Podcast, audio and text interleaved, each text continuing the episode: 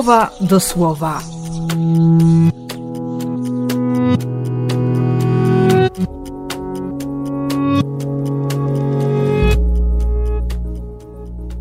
Trzydziesty pierwszy stycznia, wtorek.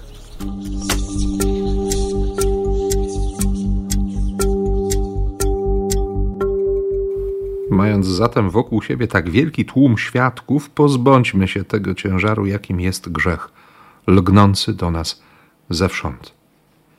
Żydzi mówili o Jecerhara, o tym, że skłonność do zła, skłonność do grzechu czyha na człowieka od momentu, kiedy ten się urodzi. A Jecerhatow, czyli ta skłonność ku dobru, przychodzi do człowieka, kiedy, kiedy skończy 13 lat, jeśli chodzi o chłopców, 12 o dziewczynki. A z drugiej strony, zarówno tradycja żydowska, jak, jak ojcowie kościoła, przede wszystkim ojcowie pustyni, mówią o tym, że pokusa jest potrzebna. Bo gdyby nie było pokusy, gdyby nie było skłonności do zła, nie potrafilibyśmy wybierać dobra, bo ono byłoby oczywiste. I z tego powodu na nic by się nie przydała wolna wola.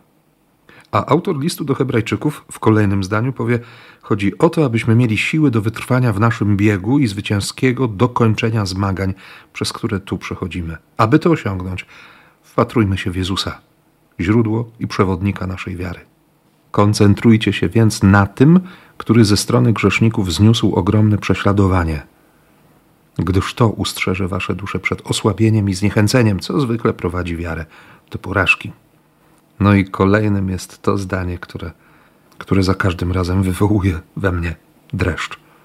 A chociaż w walce z grzechem nawet nie doszliście jeszcze do sytuacji, w której musielibyście poświadczać swą wiarę krwią, to już zdajecie się zapominać o troskliwym pouczeniu, którego udziela pismo każdemu, kto wchodzi do Bożej rodziny.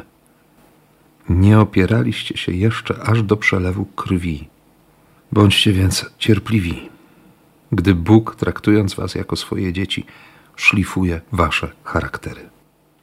To nie sadyzm, to odpowiedzialność, to miłość. Nie odreagowanie jakiejś emocji albo frustracji, ale szlifowanie charakteru. Czy dlatego dzisiaj Jezus zwleka z wejściem do domu Jaira?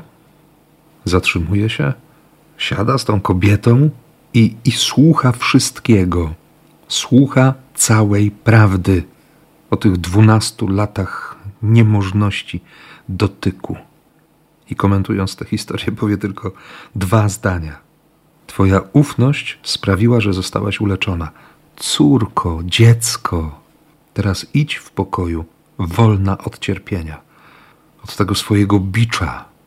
A później już w domu Jaira Jezus prowokuje ludzi płaczących, rozdzierających szaty, szlochających, być może wynajętych nawet.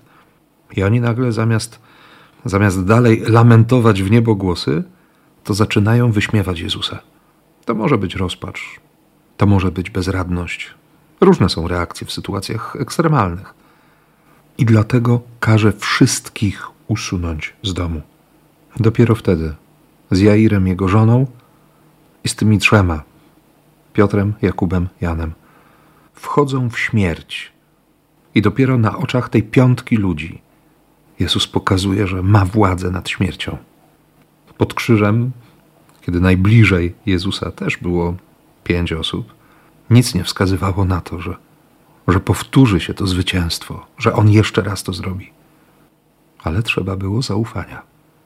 Trzeba było tego, o co wcześniej jeszcze, kilka chwil wcześniej, poprosił Jezus Jaira. Nie lękaj się, tylko mi ufaj.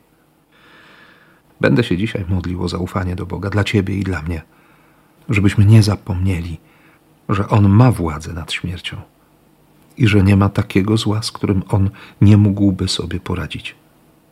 Nawet jeśli teraz, dzisiaj, to zło wydaje się nie do pokonania, jest bardzo dotkliwe. Życzę Ci zaufania i niech Bóg zabierze każdy strach, każdy lęk. W imię Ojca i Syna i Ducha Świętego. Amen.